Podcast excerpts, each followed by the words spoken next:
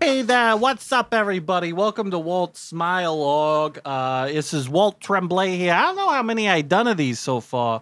You know, I don't know if I like keep these in track. I just upload them with the button that they kind of showed me at the, you know, at the Best Buy when I couldn't figure it out after that first time. You know, not a lot of Best Buys left, and you know, they'll pretend they're closed, but usually somebody's in there. You know.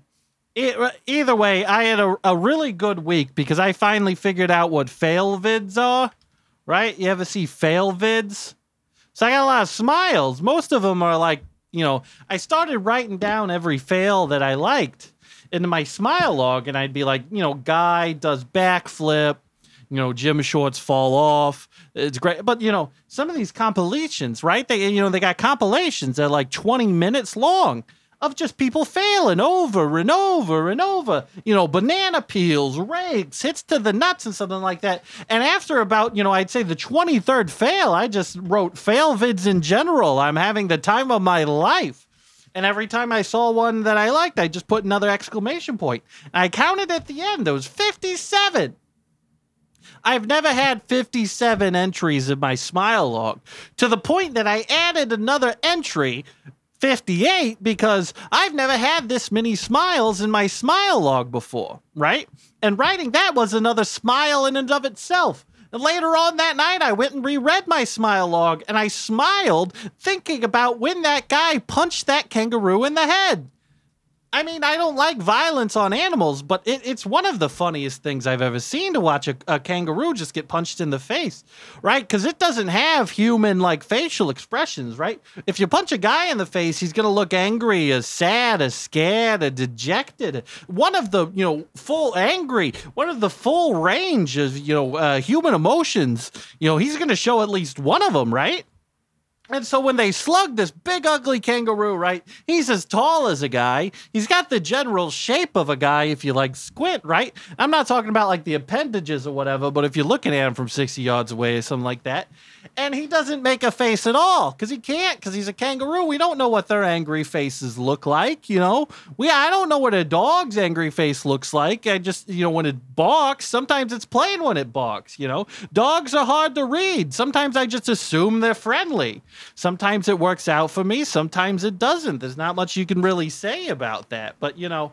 Uh, the smile vids, uh, you know, I, I just call them smile vids but they've been blowing me away. I love this things. I don't know about like fail army or whatever. I don't know if you ever seen this.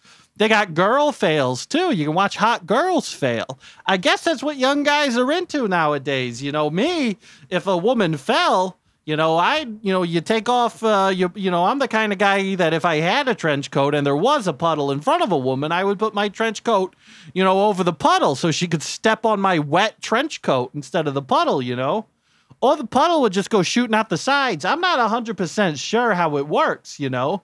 I don't think the trench coat supports her weight, but you know, it's a chivalry, eh, you know, even if it doesn't work and if it's nonsensical and if you did it, you know, put your clothes in a puddle for a woman, she'd probably just offer to walk around it, right? But you know, it's a gesture. That's what I'm saying. It's a chivalrous gesture.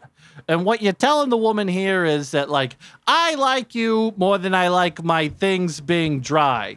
You know, another classic move is to give a woman a coat, even though it doesn't even fit that woman half the time. It's way too big for her. You look ridiculous. You look like a little boy in that big old coat, you know. But sometimes the women like that, you know. You see a lot of young girls now, they just wear hoodies all the time, too. And that's fine. That's the right to do it if you want. But, you know, it, it, it, you got to give a, like, you know, you gotta have a big hoodie or something. You gotta leave a little bit of, you know, effort somewhere, you know. I, I mean, I'm saying for guys too. I remember when I was a boy, we used to comb our hair every morning. You know, do that like little flippy doop. I don't know. We loved that thing back then. You know, it was the only way to comb your hair. You pick a nice spot by your up above your temple, and you just comb to one side, and the other side, you know, goes where it may. You know. Just, I, I do think young people need to put a little bit more effort into their appearances, you know you know, like I would never leave the house in gym shorts. You know, I, I would wear like a nice khaki, a nice straight leg khaki too. You know, uh, people make fun of the word now, but dungarees were really ca- fashionable and casual at the same time. Like that's why we started wearing blue jeans, I think, because everybody was wearing like tuxedo pants.